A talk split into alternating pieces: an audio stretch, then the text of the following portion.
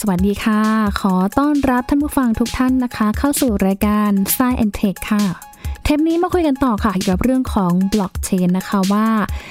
ถ้าสมมติว่าในอนาคตค่ะบล็อกเชนถูกนำมาใช้กันอย่างแพร่หลายมากขึ้นนะคะ เขาจะมีบทบาทอย่างไรบ้าง จะมาเปลี่ยนแปลงชีวิตความเป็นอยู่ของเราประชาชนทั่วไปเนี่ยยังไงกันบ้าง แล้วณตอนเนี้ยประเทศแต่ละประเทศหรือว่าในวงการธุรกิจอะไร มีการเริ่มใช้ระบบของบล็อกเชนบ้าง แล้วมาใช้กันแบบเนี้ยใครจะหายไปติดตามได้ใน Science and Tech ค่ะ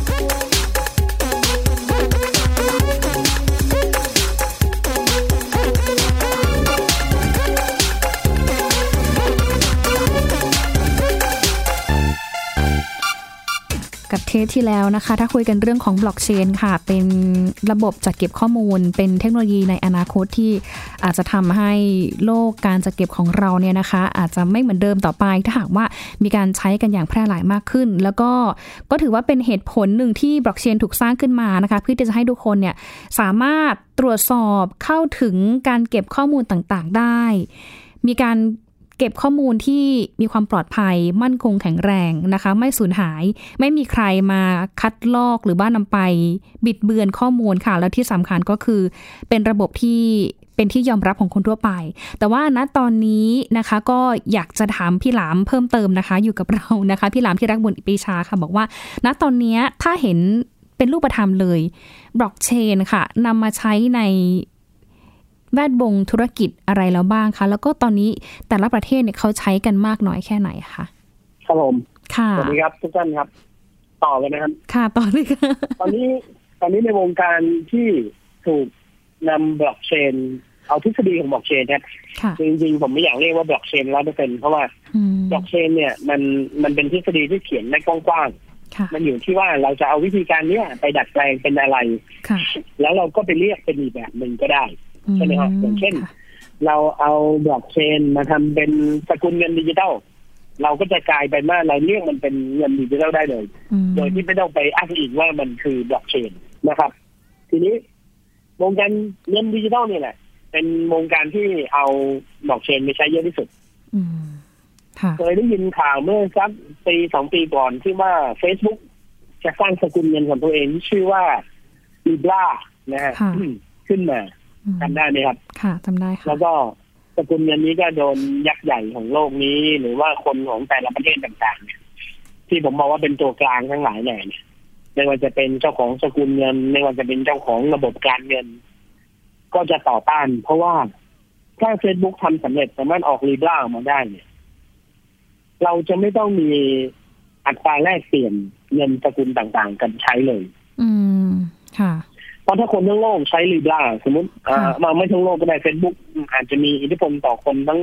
สักประมาณหนึ่งในสามของโลก ค่ะ มีสมาชิกเฟซบุ๊กอยู่สองพันสองร้อยล้านคน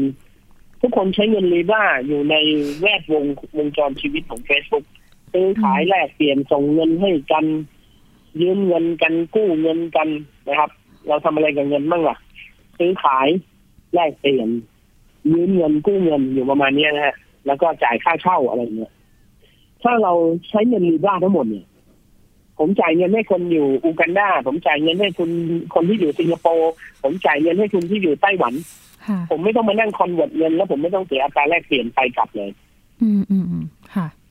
เพราะเราใช้สกุลเงินเดียวกันถูกไหมฮะ ค่ะ อ่า อันนี้มันก็จะทำให้มันสามารถซื้อขายกันได้คล่องละ อืม เราจะจ่ายเงินข้ามประเทศ ซื้อขายทำธุรกิจหากันเนี่ย สมัยก่อนต้องมาบอกว่าโอ้ช่วงนี้งดสั่งของก่อน เพราะว่าเงินดอลลาร์แข็งมาก เงินไทยอ่อนตัวลงธุรกิจนำเข้าส่งออกอินพอร์ตเอ็กซ์พอร์ตต้องหยุดชะงักเงินเพราะว่าอะไรถ้าอัตราแลกเปลี่ยนมันดิฟจากเดิมไปมากเนี่ยมันทำให้ต้นทุนมันเปลี่ยนไปและกำไรมันลดน้อยลง ค่ะอืม มันก็จะทำให้สิ่งเหล่านี้หายไปครับ ปัญหาเหล่านี้ก็จะถูกแก้ทันทีว่า อืม คุณโอนเงินเถอะคุณสั่งซื้อคุณทำการค้ากันเถอะ โดยที่คุณไม่ต้องกลัวเลยว่ามันจะมีปัญหาอะไรเกิดขึ้น ค่ะอืม ใช่ไหมฮะ ค่ะ หรือแม้กระทั่งการกู้ยืมเงินนะฮะเรากำลังจะเข้าสู่โลกของดิจิ t a ลเลนดิ้งอันนี้เป็นโครงการรัฐบาลเลยนะตอนนี้ธนาคารหลาย ๆ ธนาคารหรือสถาบันการเงินในบ้านเราก็เริ่มเริ่มที่จะมีระบบดิจิ t a ลเลนดิ้ง อื สมัยก่อนคุณหญิงจะไปกู้เงินธนาคารสัก หนึ่งธนาคารเนี่ย ค่ะ คุณหญิงต้องหอบเอกสารไปเลยนะ เยอะมาก มีใบรับรองเงินเดือน มีสมุดบัญชีธนาคาร มีประวัติการใช้เงินนะหกเดือนที่ผ่านมา มีหลักฐานเงินค้ำประกัน ค่ะ หอบกันทั้งหมดเพื่อให้เขาพิจารณาเพื่อขอกู้เงิน ค่ะ อืม เพราะอะไร เพราะคนที่ให้กู้เขากลัวว่าเราจะเบี้ยวเงินเขา ค่ะ และเราจะไม่จ่ายเงินเขาแล้วเขาจะทวงเงินคืนจากเราไม่ได้ อืม อันนี้ก็เข้าใจ ถึงแม้จะมีการทำสัญญา ค่ะ ถึงแม้จะมีการทำสัญญากันก็ตามทีถูกไหมฮะ ค่ะอืม อ่ะ แต่ทีนี้พอมันเป็นยุคใหม่เนี่ย มันต้องให้กู้กันง่ายขึ้นละ อืม ค่ะ เราไม่รู้จักกันมาก่อนเนี่ย เราต้องให้กันกู้ได้เลย ค่ะ โดยที่ดูเครดิตของคนคนนั้นครับ อืม นะฮะเรากำลังจะมี national ID national ID เนี่ยเออเรื่องนี้จริงๆ เป็นอีกตอนหนึ่งได้เลยนะครับคุณหญิง ได้ค่ะ เดี๋ยวจะเล่าให้ฟังมันมันขยายได้อีกนะฮะ ค่ะ national ID คือการเก็บข้อมูลประวัติของคนคนนั้น ไม่ว่าจะเป็นประวัติ การทำความดีการทำความชั่ว โอ้ การใช้ชีวิตฐานะการเงิน ค่ะ มันจะเก็บทุกอย่างครับ ว่าเรามี cash flow มีวิธีการใช้เงิน ใช้จ่ายเงินมากน้อยแค่ไหนมีรายได้แค่ไหน อืม พอมี National ID ที่มีข้อมูลครบขนาดนั้นเนี่ย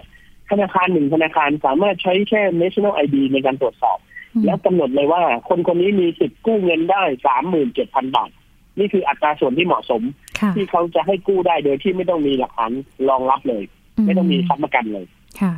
อืม นะฮะมันสามารถให้ใครกู้เงินก็ได้อยู่ข้ามโลกคนละโลกกันก็ได้ ค่ะ นะฮะทำสัญญาร่วมกันแล้วก็ตรวจสอบกัน แล้วก็ยืนยันกัน อย่างที่ผมบอกไงพอพอผมติดหนี้นายคนนี้เนี่ย ถ้ามันเป็นดิจิทัลเลนดิ้งเนี่ยหนี้นี้มันจะถูกติดตัวไปตลอดไม่ว่าผมจะหนีไปที่ไหนก็ตามคือผมหนีไปอยู่ สมัยก่อนติดหนี้เมืองไทยหนีไปอยู่อเมริกาก็จบแล้วไงหนี้ก็สาบสูญ ค่ะ เดี๋ยวนี้ไม่ได้ครับเพราะฉะนั้นเป็นหนี้ดิจิทัลเนี่ยมันหนีไปอยู่อเมริกามันก็ยังเป็นหนี้อยู่ อืม ค่ะ นะฮะเราก็สามารถตามไปยึดเงินเขาตามไปหักเงินตามไปดำเนินคดีเขาได้อยู่ อืม นะฮะ ค่ะ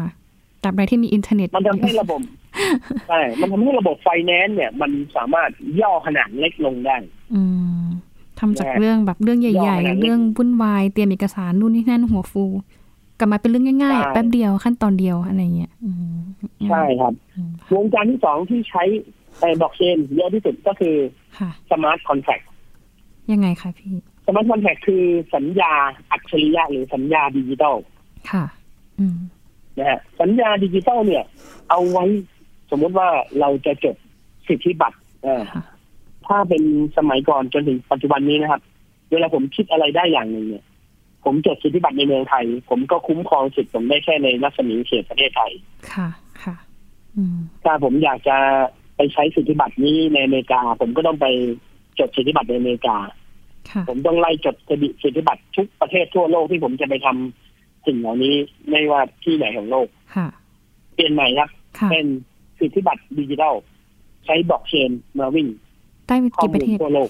อ๋อ ทั่วโลก ได้ทั่วโลกเลย ค่ะ ผมจดสิทธิบัตรทีเดียวคุ้มครองทั่วโลก ไม่มีใครมา อืม ก๊อปสิทธิบัตรผมหรือละเมิดสิทธิผมได้ ค่ะ ทีเดียวเลยสะดวกมาก อืม สะดวกมากครับ ค่ะ นะฮะนักแต่งเพลงแต่งเพลงขึ้นมาปุ๊บประเทศนู้นบอกอ้าวนี่คุณสิทธิบัตรคุณอยู่ประเทศนี้ เราก๊อปทำนองคุณไปเล่นที่ประเทศนู้นเลย อ่า ได้ไหมคะ ถ้าเป็นดิจิทัลไรท์นะฮะเป็นสิทธิ์แบบดิจิทัลใช้ได้ทุกประเทศทั่วโลก อืมเพราะมันครอบคลุมสากล เห็นไหม ไป ฮะ ทั่วโลก อืม ใช่ อันนี้คือความแตกต่าง ในการที่จะประกาศข้อมูลใด ๆ ก็ตาม ในการที่จะสร้างสัญญาสร้างพันธะผูกพันกับอะไรก็ตาม ถ้าเราใช้เป็นสมาร์ทคอนแท ค่ะ มันจะถูกยึดมั่นถือมั่นอยู่แบบนั้น แล้วมันจะดูแลตัวมันเองได้ อืม ธุรกิจในอเมริกาหลาย ๆ ธุรกิจนะครับ อย่างเช่น ธุรกิจบ้านเช่า สมมุติว่าผมเป็นเจ้าของบ้านเช่า ผมใส่ตัวล็อกประตูแบบดิจิทัลเข้าไปจะเชื่อมต่ออินเทอร์เน็ตตลอดเวลา ผมมีห้องเช่าสิบห้อง ผมไม่ต้องไปคอยให้บริการ แล้วผมก็ใช้สมาร์ทคอนแทคครับ ซึ่งเขียนเป็นสัญญาอัตโนมัติขึ้นมา ค่ะ ว่าถ้ามีใครเดินเข้าไปจ่ายเงินที่ตู้จ่ายเงินนะฮะ อืม สมมติห้องเช่าผมหนึ่งร้อยเหรียญคุณจ่ายเงินครบหนึ่งร้อยเหรียญเมื่อไหร่ คุณก็จะสามารถกดประตูล็อกห้องเช่าผมแล้วเข้าไปอยู่ได้เลย โดยที่ อืม ผมไม่ต้องไปเปิดประตูให้คุณ อ่าอัตโนมัติให้เลย อ่า ค่ะ มันมันเขียนเป็นสัญญาอัตโนมัติอย่างนี้ให้ อืม คำว่าสมาร์ทคอนแทรคเนี่ย ผมเคยไปเจอโปรแกรมเมอร์ท่านหนึ่งเขาอธิบายครับเขาบอกว่า หลักการมันง่ายมาก มนุษย์เราใช้มาตั้งนานแล้วแต่เราไม่รู้ ค่ะ เราใช้มันแบบอนาล็อกครับ อืมอืมค่ะ มันคือตู้กดน้ำครับ อ๋อ ค่ะ ตู้กดน้ำเนี่ยเงื่อนไขมันตรงไปตรงมามาก ค่ะ น้ำกระป๋องละสิบสองบาท คุณต้องหยอดเงินให้ครบสิบสองบาท ค่ะ คุณถึงจะกดไฟเขียว ค่ะ ให้น้ำหลังให้น้ำกระป๋องนั้นนะมันไหลลงมาข้างล่างแล้วเปิดประตูออกได้ ค่ะ นี่นะครับ หลักการของสมาร์ทคอนแทค อืมอืมเห็นภาพชัดเจน ง่ายมาก พี่หลามอธิบายนี่คือเห็น เออ ชัดเจน เห็นภาพชัดเจนเลยค่ะ เราเขียนเราเขียนสัญญาอัตโนมัติเนี่ย ไว้กับสิ่งต่างๆได้ครับ ธุรกิจเช่ารถในอเมริกาก็มีนะครับร ค่ะ ถเนี่ยไม่ต้องไปจอดที่ศูนย์บริการเลย ค่ะ คนเช่าคนที่แล้วอาจจะเช่ามาปุ๊บขับจอดถนนหมายเลขสี่จอดที่ไว้ข้างถนนเลย อืม นะฮะพอเขาหมดสัญญาเช่าเขาก็จะล็อกรถอัตโนมัติ อืมอืม แล้วรถก็จะจอดอยู่อย่างนั้น คนเดินผ่านไปผ่านมาโอ้วันนี้มีธุระต้องไปรับญาติที่สนามบิน ค่ะ เช่ารถไปรับญาติที่สนามบินดีกว่าเดินไปเจอรถคันนี้นะครับ อืม ไม่ต้องไปติดต่อขอเช่าให้เสียเวลา ค่ะ ยิง QR code แล้วจ่ายเงินค่าเช่าครับ อืม พอจ่ายเงินค่าเช่าครบปุ๊บมันจะ ได้เลย ให้รหัส ค่ะ กดล็อกรถมาเลยครับ อืม เราก็ไปกดตัวเลขกดล็อกรถตึ๊กตึ๊กตึ๊กตึ๊กตึ๊กรถเปิดประตูสตาร์ทเครื่องตึ้งขับไปเลยขับเสร็จเราจ่ายเงินไปเท่าไหร่นะเราจ่ายเงินไปสองชั่วโมง ค่ะ ขับเสร็จครบสองชั่วโมงเราจอดรถตรงไหนจอดทิ้งได้เลยครับ แล้วมันก็ อืม ล็อก อ๋อ มั ง่าย เป็นระบบรถเช่าที่ไม่ต้องมี ๆ ค่ะ ไม่ต้องมีศูนย์บริการ ไม่ต้องเอารถมาคืน อืม จอดตรงไหนก็ได้ อย่าเอารถไปจอดในป่าช้าก็พอ ตามยากหน่อย ใช่ไหม นะคะ ฮะ อ๋อ มันก็ดีตรงที่ว่า ใช่ฮะ ลูกค้าเองก็คือรับบริการได้ทันที หรือว่าแบบ ใช่ รับสินค้าได้ทันทีโดยที่ไม่ต้องผ่านตัวกลาง อย่างเช่นแบบศูนย์เช่ารถยนต์คือไม่ต้องแบบดันโดนเดินทางไปรับรถแบบเหมือนเหมือนที่เราทำอยู่กับปัจจุ ใช่ ปัจจุบันอ๋อ ใช่ ชัดเจนเออเข้าใจ มัน พี่ห ถือ ลา ว่าไปใช้กับธุรกิจเล็กๆเหล่านี้เต็มไปหมดเลยครับในหลายๆประเทศเลย อืม นะฮะ ค่ะ ประเทศไทยก็น่าจะเริ่มมีบ้างแล้วล่ะนะ ค่ะ ฮะแต่ผมว่าอาจจะยังไม่แพร่หลายมากนักนะครับ อืม อย่างเห็นตอนนี้เราก็จะเริ่มมีธุรกิจหนึ่งที่กำลังฮิตขึ้นมา ค่ะ ก็คือสตอเรจเป็นโกดังเก็บของขนาดเล็กที่ ค่ะ ไม่มีคนให้บริ การ มีแต่ห้องมีตู้เล็ก ค่ะ ๆ เราก็เข้าไปถึงชำระเงินด้วยวิธีใดวิธีหนึ่ง แล้วก็ได้รหัสมาแล้วก็ไปเปิดกุญแจเอาแล้วก็เอาของไปเก็บได้ อืม นะมันสามารถทำให้คนคนเดียว ผมคนเดียวผมสามารถทำธุรกิจห้องเช่าได้เป็นสิบสิบที่เป็นร้อยร้อยๆที่ ค่ะ อืมอืม โดยที่ผมไม่ต้องไปจ้างคนดูแล ค่ะ นะฮะ อืม วงการต่อมาครับ ในเรื่อง ค่ะ นอกจากสมาร์ทคอนแทคแล้วนะครับ วงการต่อมาก็คือวงการ security ค่ะ การรักษาความปลอดภัยนะครับ การรักษาความปลอดภัยเนี่ยบล็อกเชนมันขึ้นชื่ออยู่แล้วว่าเปลี่ยนแปลงข้อมูลไม่ได้ อืม มีความมั่นคงแข็งแรง ไม่มีใครเจาะ ไม่มีใครทำลาย ไม่มีใครทิ้งนะมีข้อข้อมูลก๊อปปี้อยู่เต็มไปหมด อืม เพราะฉะนั้นถ้าเราจะรักษาความปลอดภัยให้กับอะไรสักอย่างหนึ่ง มันก็ใช้บล็อกเชนมาทำได้ อืม เคยมีคนยกตัวอย่างครับว่าถ้าเราเอาไปใช้กับการเลือกตั้ง โอ้โห การเลือกตั้งนี่ทุกคนเคลือบแคลงใจมาตลอดว่ามันมีโอ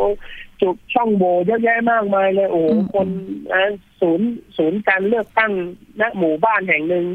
ปิดหีบเสร็จปุ๊บนะ หีบสีเขียว อืม ส่งมาถึงสารกลางจังหวัดอีกจังหวัดหนึ่งกลายเป็นหีบสีแดง ค่ะ อืม ใช่ไหมฮะ ค่ะ คือมันมีจุดอ่อนช่องโหว่ในการที่จะช่อโกง หรือว่าเปลี่ยนแปลงบิดเบือน ทุกอย่างเยอะมากมีบัตรผงบัตรผีนะครับ ตัวปลอมตัวจริงมาลงคะแนน แล้วก็ใบลงคะแนนปลอมอะไรเงี้ย มีเต็มไปหมดครับ อืม ถ้าเราเอาบล็อกเชนมาใช้กับการเลือกตั้งหนึ่งคือตรวจสอบตั้งแต่บัตรประชาชนเลย ค่ะ ตรวจสอบบัตรประชาชนเสร็จสแกนใบหน้า อืม คนคนนั้นคือตัวจริงไหมใช่ตัวจริงเข้าไปเลือกตั้ง ค่ะ เลือกตั้งเนี่ย ตั้งบนแท็บเล็ตเลยครับ ไม่ต้องกาใส่กระดาษ ค่ะ เราจิ้มเอานิ้วจิ้มลงไปบนแท็บเล็ตว่าเราเลือกคนนี้ปุ๊บ อืม ข้อมูลมันจะถูกบันทึกด้วยบล็อกเชนทันทีว่า นายก อืม เลือกพักเอ อืม นะฮะผู้สมัครเบอร์นี้เบอร์นี้ อืม เอาข้อมูลทั้งหมดเนี้เขียนใส่บล็อกเชนแล้วเว r ิฟายทันที มีทุกคนมายืนยันปุ๊บปุ๊บปุ๊บปุ๊บ ค่ะ ถูกต้องจบ ค่ะ ขึ้น เอาคะแนนไปรอไว้เลย เอาแล้วอย่างนี้เรื่องควา เรา ม ไม่ ลั ต้ บ องเสีย ค่ะ ค่ะ แล้วเรื่องความลับอย่างเงี้ยพี่ อ่ะ บางทีเราก็ไม่อยากจะให้รู้ว่าเราเราเลือกใครอะไร มันจะช่วยเก็บหรือว่าช่วยแบบ ความลับมันจะไม่ถูกเปิดเผยเพราะว่า อืมค่ะ มันสามารถเขียนให้อ่านข้อมูลได้ว่า มันสามารถเปลี่ยนชื่อนายกรเนี่ยเป็นยูเซอร์เนมได้ครับ อ๋อ ค่ะ คือระบุตัวตนได้ แต่ว่าไม่ได้บอกว่าใครเลือกใคร อ่าค่ะค่ะ อ่าแล้วเปลี่ยนแล้วเปลี่ยนเป็นแล้วเปลี่ยนเป็นศูนย์ศูนย์หนึ่งสี่ห้าศูนย์ ค่ะ เลือกนายกเลือกพรรคเอ ค่ะอืม ใช่ไหมฮะ ค่ะ พอเราเปลี่ยนแบบนี้เสร็จปุ๊บเนี่ยมีแต่เจ้าของข้อมูลเท่านั้นที่จะรู้ว่าศูนย์ศูนย์หนึ่งสี่ห้าศูนย์คือนายกนามสกุลขอไข่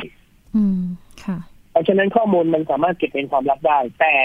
ข้อมูลมันจะถูกเขียนลงไปแล้วมันจะถูกนับทันที อืม เราไม่ต้องขนส่งหีบเลือกตั้งมาระหว่างทาง อ่า ไม่ต้องมารวมกันตรงจุดศูนย์กลางแล้วนับคะแนน ค่ะ ทันทีที่คนเลือกตั้งคนสุดท้ายจิ้มนิ้วลงไปบนหน้าจอ ปรึง เรารู้ผลเลือกตั้งเลย รู้ปั๊บ อืม ข้อมูลอ่านแบบเรียลไท รู้ ม์ ปั๊บจบเลย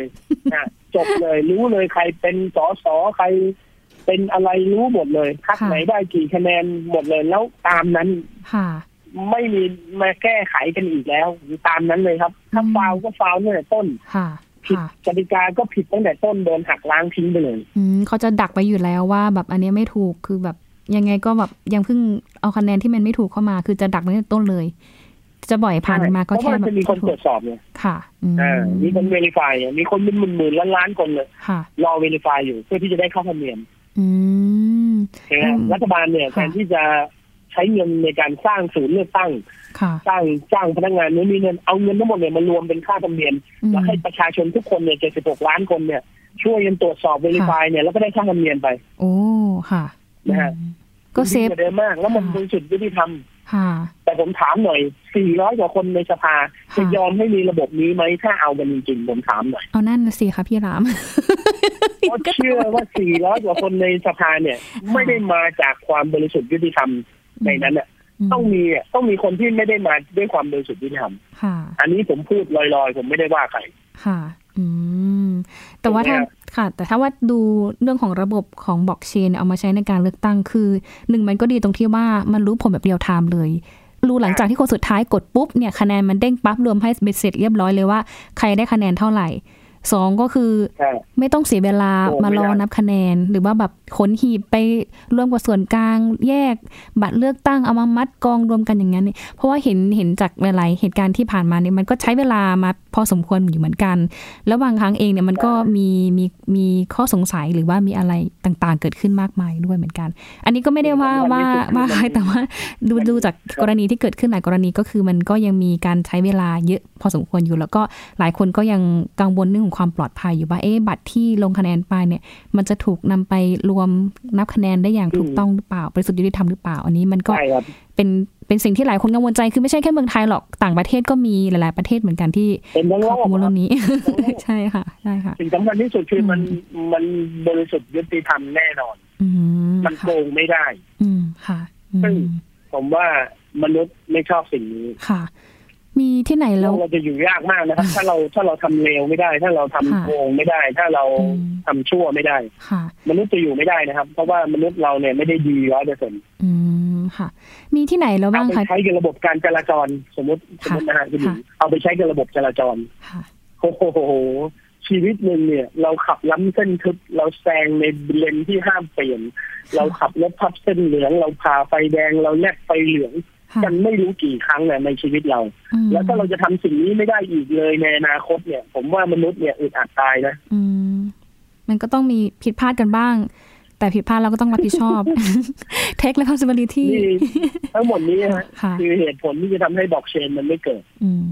มีที่ไหนที่เขามีแนว ของเรา คิดจะเอาบล็อกเชนไปไปใช้ในการเลือกตั้งไหมคะพี่ราม มีครับป ค่ะ ระเทศไทยครับ อ๋อค่ะ ตอนเลือกตั้งครั้งที่แล้วเนี่ยมีพรรคหนึ่งเสนอบอกว่าให้นับคะแนนให้เลือกตั้งด้วยวิธีการใช้บล็อกเชน ค่ะ อืม แต่ ค ผ วาม ม เป็นไป แต่ผม ได้ ไม่เชื่อว่า ค่ะ ว่าบล็อกเชนของเขาเนี่ยมันจะเป็นบล็อกเชนที่ที่วิ่งตรวจสอบได้ทั้งโลกจริง อืม มันอาจจะเป็นแค่วงแลนแลนวงหนึ่งที่เขาสร้างขึ้นมา แล้วเขาก็เทียเสียกันภายในขนาดนั้นก็ได้ มันคือบล็อกเชนปลอมๆก็ได้นะฮะ อืมค่ะค่ะอืม เออคือการจะสร้างบล็อกเชนนี้มาเพื่อที่จะตรวจสอบเรื่องนี้ มันก็ต้อง มันก็ต้องเขียนกฎของบล็อกเชนตัวชุดนี้ขึ้นมาก่อน แล้วให้ทุกคนเว r ิฟายก่อนว่ากฎนี้มันโดยสุดยุติธรรมจริง อืมอืม อ่า ค่ะ มันซ้อนสองชั้นได้ครับ มันมันสามารถรักษาความปลอดภัยในตัวมันเองให้คนตรวจสอบซ้ำแล้วซ้ำอีก ค่ะ มันทำได้หลายชั้นมากนะฮะ อืม คือถ้าเราสร้างขึ้นมา ถ้าเราสร้างชุดข้อมูลชุดหนึ่งขึ้นมา แล้วเราก็อุปโลกมันว่ามันเป็นบล็อกเชนคืออ้างคำว่ามันเป็นบล็อกเชน เราก็โกงได้เหมือนเดิม ซึ่งอันนั้นน่ะไม่เรียกว่าบล็อกเชนครับ อืมค่ะ หัวใจสำคัญของบล็อกเช รีย น ว่า ก็คือต้องบริสุทธิ์ยุติธรรม กดเชน อะไรนะคะ โป้ปลดเชน ก็กดเชน ค่ะ โป้ปลดกันเป็นทอดๆเป็นลูกโซ่อะไรประมาณนี้นะคะอ่ะแต่ว่าหัวใจของบล็อกเชนก็คือหลักๆเนี่ยแหละ ต้องมีความบริสุทธิ์แล้วก็ยุติธรรมเนาะถึงเป็นระบบบล็อกเชนได้นะคะ มี ใช่ครับ มีแวดวงการเงิน แวดวงการทำสัญญาดิจิทัล แวดวงเรื่องความปลอดภัย มีอีกแวดวงไหมคะที่เขาแบบเริ่มใช้บล็อกเชนกัน มี แล้วค่ะ มีแวดวงของการเก็บรักษาข้อมูล ค่ะ อืม ตอนนี้เนี่ยหน่วยงานทางด้านประวัติศาสตร์ครับ เริ่มเขียน รวบรวมประวัติศาสตร์ในมนุษย์ที่เรามีมาที่เราหามาได้ทั้งหมด ค่ะ เพื่อไม่ให้มันสูญหาย อ๋อ ดี ให้ลูกหลานเนี่ย สามารถติดตามข้อมูลเหล่านี้ได้นะครับ อืม เราเอาข้อมูลทั้งหมดเนี้เขียนเป็นบล็อกเชน แล้วก็เก็บไว้ครับ อืม ค่ะ นะฮะ ค่ะ เราก็เราก็จะสามารถเก็บข้อมูลเหล่านี้ได้ไปตลอด แล้วมันไม่มีวันหาย มันไม่มีวันหมดไปจากโลกนี้ อืม ยังไงประวัติศาสตร์ประเทศไทยถ้าถูกเขียนเป็นบล็อกเชนแล้วมันก็จะยังอยู่อย่างนั้น แล้วในวันข้างหน้ามีคนมาเขียนข้อมูลเพิ่ม เวลาผ่านไปค ค่ะ นรุ่นใหม่เพิ่มขึ้นมาก็เติมข้อมูลเข้าไป อืม สายของข้อมูลเนี่ยมันก็จะยาวต่อเนื่องจากอดีตมาจนถึงปัจจุบัน อืม ทำให้เราสามารถจัดเก็บสิ่งต่างๆได้นะครับ โรงพยาบาล ค่ะ โรงพยาบาลก็เริ่มคิดค้นที่จะสร้างระบบดึงเอาทฤษฎีบล็อกเชนมาใช้ เก็บข้อมูลทางการแพทย์ ค่ะ ของบุคคลครับ อืม มันเป็นส่วนหนึ่งของ National ID แต่เนื่องจากข้อมูลทางสุขภาพมันเป็นรายละเอียดที่เยอะมาก เขาก็เลยจะแยกออกมาเป็นอีกชุดหนึ่ง ค่ะ ที่ไม่รวมอยู่ใน แต่ในอนาคตมันต้องมารวมอยู่ใน National ID ค่ะ คนส่วนใหญ่ยังไม่เข้าใจนะคำว่า National ID อะคนส่วนใหญ่นึกว่าฮะมันคือเลขบัตรประชาชนเหรอ ค่ะ ไม่ใช่ ค่ะ อืมอืม มันคือข้อมูลชีวิตคุณทั้งชีวิตอะ อืม นั่นหมายถึงสุขภาพด้วยไง ค่ะอื ใช่ไหมฮะ ค่ะ สถิติโลก ข้อมูลทางด้านกีฬา ประวัติศาสตร์ ข่าวสารทุกอย่าง ถ้าเราอยากให้มันเก็บไว้ในตลอดแล้วไม่มีวันเปลี่ยนแปลงได้ เราต้องเก็บด้วยบล็อกเชน อืม ใช่ไหมฮะ ค่ะ นี่แหละครับ คือสี่วงการที่เขาใช้บล็อกเชนกันเยอะมาก โอ้โห นะคะ ทั้งแวดวงการเงิน Financial นะคะ แวดวง Smart Contact สัญญาดิจิทัล เป็นสัญญาที่ ครับ ครอบคลุมไปทั่วโลกนะคะ รวมไปถึงเรื่องของความปลอดภัยอาที่พี่หลาม ครับ ยกตัวอย่างหลัก ๆ ก็คือเรื่องของระบบการเลือกตั้งอย่างเงี้ย ถ้ามีการใช้บล็อกเชน จะเห็นความแตกต่างกันอย่างไรนะคะ รวมไปถึงการเก็บข้อมูล ซึ่งในอนาคตก็อาจจะมีการเก็บข้อมูลทุกอย่างเป็นข้อมูลชีวิตของเราเนาะ เอามาใช้ด้วยนะคะหรือแม้แต่ข้อมูลด้านประวัติศาสตร์ด้วยนะคะ ก็ถือว่าเป็นอีกเขาเรียกอะไรระบบการจัดเก็บข้อมูลหนึ่งนะคะ เป็นเทคโนโลยีเรียกได้ไหมคะพี่หลาม เป็นอีกเทคโนโลยีหนึ่งระบบเทคโนโลยีหนึ่งที่ใช้ในการเก็บข้อมูล เขาเป็นเทคโนโลยีหรือว่า ใช่ เป็นระบบการเก็บข้อมูลคะถ้าเป็นบล็อกเชนเนี่ยเราจะนิยามเขาว่ายังไง เรียกได้ทั้งสองอย่างเลยครับ มัน อืม มันคือเทคโนโลยีครับ ค่ะ มัน ค่ะ คือเทคโนโลยี อืมเป็นเทคโนโลยีที่เนี่ยแหละทำให้หลาย ๆ คนนะคะ เกิดความสะดวกสบายมากขึ้นอ่ะเปลี่ยนแปลงมากขึ้น แต่ว่าอีกด้านหนึงเขายังมีข้อจำกัดไหมคะพี่หลามคะ ข้อจำกัดคือมันไม่ง่ายครับ อืมมันก็เข้าใจยาก มัน นะ ไม่ได้ทำได้ง่าย อืม ๆ มันมันมันทำได้ยาก ค่ะ แล้วก็ในขณะที่ทุกคน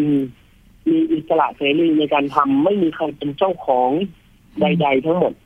การที่จะทำให้ระบบใดระบบหนึ่งมันเป็นที่ยอมรับมาก ๆ ในโลกนี้ก็ต้องแข่งขันกัน ค่ะ อืม อันนี้คือข้อจำกัดของบล็อกเชน ค่ะ ใช่ไหมฮะ อืม อ่าแล้วกว่าจะเป็นระบบที่ได้รับการตรวจสอบอย่างดีแล้วว่ามันมันคงแข็งแรงบริสุทธิ์ยุติธรรมเชื่อถือได้ มันก็ต้องผ่านขั้นตอนเยอะนะฮะ อืม คือมันไม่ใช่ว่าใครสักคนอ่านขึ้นมา แล้วก็ verify verify กันแล้วก็ยอมรับได้เลย มันมันไม่ง่ายขนาดนั้นครับ อืม ถ้าเราจะสร้างกฎกติกาอะไรให้คนยอมรับทั่วโลกจริงๆเนี่ยมันต้องผ่านการปรับปรุงเปลี่ยนแปลง ค่ะ แล้วก็ให้ทุกคนเนี่ยช่วยกันออกความเห็น พอทุกคนยอมรับได้จริงๆ แล้วมันถึงจะเป็นกฎสากล อืมค่ะ นะฮะยากมากครับยากมากไม่ง่าย อื แต่ ม ถ้าเราเอาไปทำกับเรื่องเล็กๆมันก็ง่าย ค่ะอืม อย่างง่ายๆเรามาทำในเรื่องส่วนตัวเราเนี่ยอย่างเช่นทรัพย์สินเรา ใครจะมาเช่าใช้อะไรเงี้ย แล้วก็เขียนเป็นสมาร์ทคอนแทคขึ้นมาอันนี้ง่าย ค่ะ ถ้าออกกฎให้คนทั้งโลกใช้เนี่ย โอ้โห ยากนิดหนึ่ง อืม ต้องดูกันต่อไปนะคะ ว่าในอนาคตเองเทคโนโลยีบล็อกเชนค่ะจะถูกนำมาปรับใช้กับชีวิตของเราหลายๆ วงการเนี่ยได้มากน้อยแค่ไหนนะคะ แต่ว่าที่แน่ๆก็คือ วันนี้ขอบคุณพี่หลามมาก ๆ ค่ะ ที่โอ้โหมายกตัวอย่างให้เราเห็นภาพชัดเจนเลยนะคะว่า มีวงการไหนแล้วบ้างที่เขาเริ่มนำบล็อกเชนเนี่ยมาพัฒนาในอุตสาหกรรมต่างๆ ไม่ว่าจะเป็นด้านการเงิน การทำสัญญา การรักษาความปลอดภัยหรือแม้แต่เรื่องของการเก็บข้อมูล เดี๋ยวเทปหน้าอย่างที่พี่หลามเล่าให้ฟังนะคะว่าเรื่องของ National ID ข้อมูลชีวิตของเรานะคะ มันมีความสำคัญอย่างไรกันบ้าง แล้วเราเก็บอะไรเข้าไปใน National ID บ้างนะคะ และทั้งหมดนี้คือ Science Tech ค่ะ ขอบคุณมากที่รับฟังตั้งแต่ต้นรายการที่ผ่านมานะคะ ช่วงนี้หญิงและพี่หลามที่รักคุณปรีชาต้องลาท่านผู้ฟังทุกท่านไปก่อนนะคะ ขอบพระคุณและสวัสดีค่ะ